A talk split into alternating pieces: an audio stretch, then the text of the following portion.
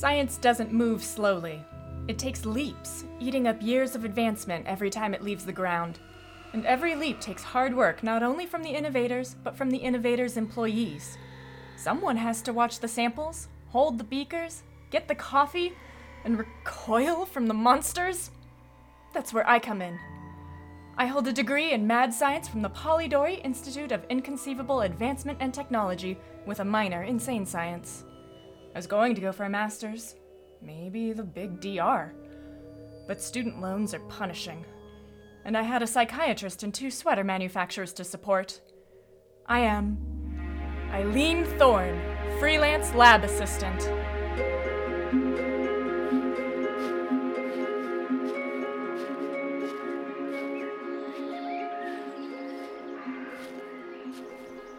Really, really don't like these assignments where I have to interview.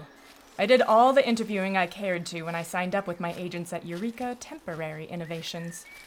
But the thing to understand about mad sciencing is that you don't devote yourself to it unless you're a little eccentric to begin with. And when your brain cells are a little loose, you don't trust professionals who assure them you're legit. That's when I have to put on my nicest lab coat and my sciencing shoes and find the balance between warm and friendly and serious and high minded.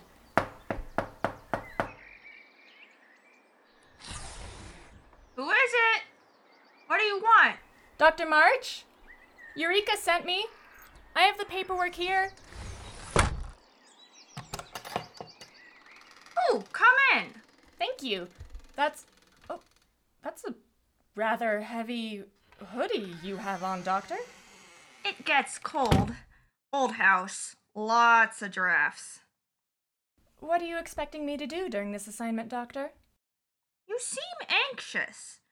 This job must be important to you. Science is always important to me, Dr. March. That's why I chose to be in the field. Instead of the safety of academia. Exactly. Excuse me. I must lock this outside door. The wind, uh, you see, it might blow open. I don't like wind. It seems quite sturdy to me. Heavy, even. I, I don't see how. Won't you sit, miss? I have something shocking to show you. It takes a lot to shock me. Although, I can see how you're having no flesh on your face could be shocking. Only on my skull and limbs are affected. Uh, otherwise, I'm quite normal. Looking on the bright side. That's great. Are you ready to take notes? Of course, I was ready. Note taking is sometimes 90% of the work for a lab assistant. You'd think they'd learn about digital recorders, but there you go.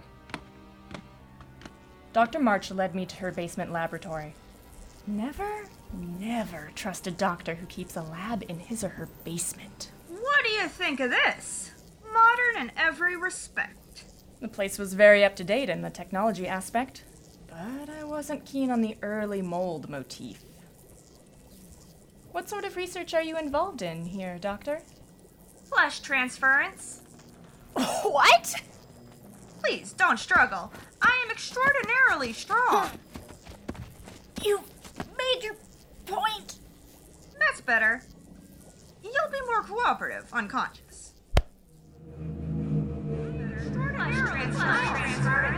Please don't struggle. That's better. That's better. Don't struggle. Please don't struggle. Please don't struggle. Flesh transference.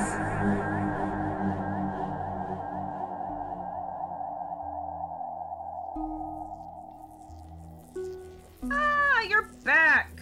I was strapped to a table, special plates holding up my arms. Never trust a doctor who has straps and special plates on their table. But then you probably figured that out. Try to think of this as a worthy cause. I think Eureka's contracts include a no experimenting on our employees clause. Huh. It'll be easier to tell yourself you're advancing science. What is this then? Cybernetic implants? Super soldier serum? Genetic tampering? Feral regression? I've heard it all. It's just an exchange. Please tell me it's of gifts. I just want your face and your hands, and your arms. And I see you are mad. I'm not mad at all. I mean nuts. Oh, I'm not that either. Now, I have to ask you to be quiet. I have measurements to take, and they must be infinitesimally accurate. This is one of the occupational hazards of lab assisting. I know most people would panic and scream and beg for their life, or I guess their limbs and face in this case. But I've learned otherwise. You focus beyond the fear. You start observing your surroundings, taking note of anything, no matter how small, to turn them to your advantage. Wonderful. This will take less time than I dared hope for.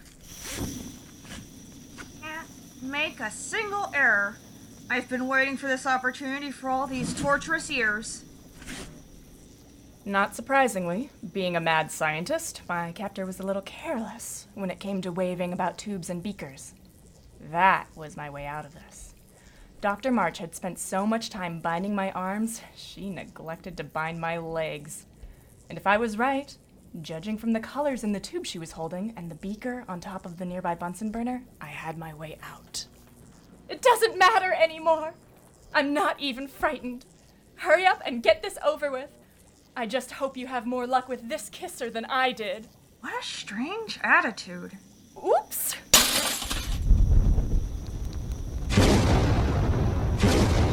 Just as I thought. The chemicals in the test tube Dr. March was carrying and the solution for the beaker interacted negatively with the Bunsen burner's flame to create a volatile reaction.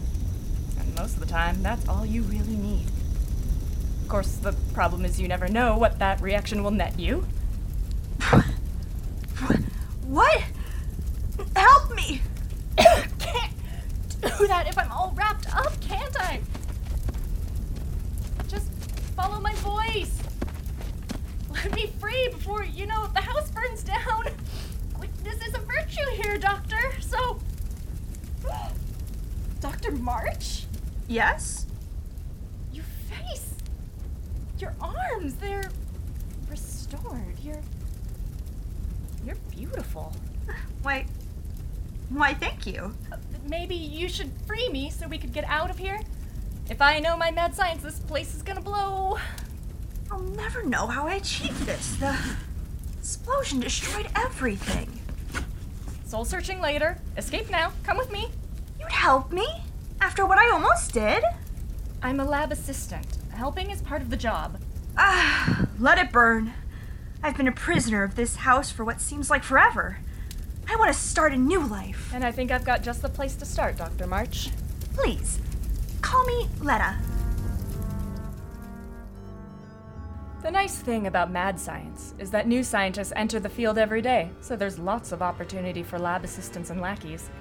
While my new friend, Leda, had boundless scientific knowledge and a desire to leave experimenting behind, it seemed she'd be a perfect fit for Eureka. With your experience, Miss March, I am sure I can find work for you immediately, if not sooner. Florence, Flory to her friends, is my agent. She lines up my assignments. I'd like to say she gives me the best ones, but you just saw what I went through there. Thank you.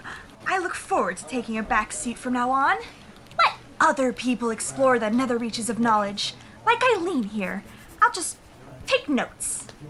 Welcome to the team. Um, Flory, what was the idea sending me there? It could have ended up a lot differently if I didn't think so fast. If I didn't figure out the right reaction, I would have been a little. Skin deprived. oh, you. What are you talking about? Talking about how I almost lost all the flesh on my face and arms. I'm so sorry about that. It's moss under the fluoroscope, Letta. Don't stress about it. I didn't send you there. What do you mean? I sent you to Future Dynamic Kinetic Innovation Paradigm Inc. to work on the quantum cloaca. Then who sent me to. you know? Let me look. It seems that the March assignment was given to. Elaine. Lane? Who's that?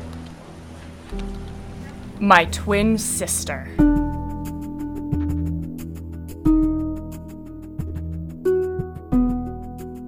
You've been listening to the first chapter of The Crosscut Saw of Time, featuring Eileen Thorne, freelance lab assistant, written by Thomas DJ and performed by the Akadekaganagon Theater Works. Vanessa Van Zer was Eileen, Anna Crawford was Dr. Lita March, and Pamela Jean Agalus was Flory. Sound design was by Chris Honeywell. Music was by Jason Shaw. Please visit his site at audionautix.com. Please follow us on Twitter at Akadekaganagon and join our Facebook group for news on this and other projects. This audio play is copyright 2021 by the Akadekaganagon Theater Works and is presented through the Two True Freaks podcast network. Tune in next week for chapter 2 of this serial, My Sister, My Burden.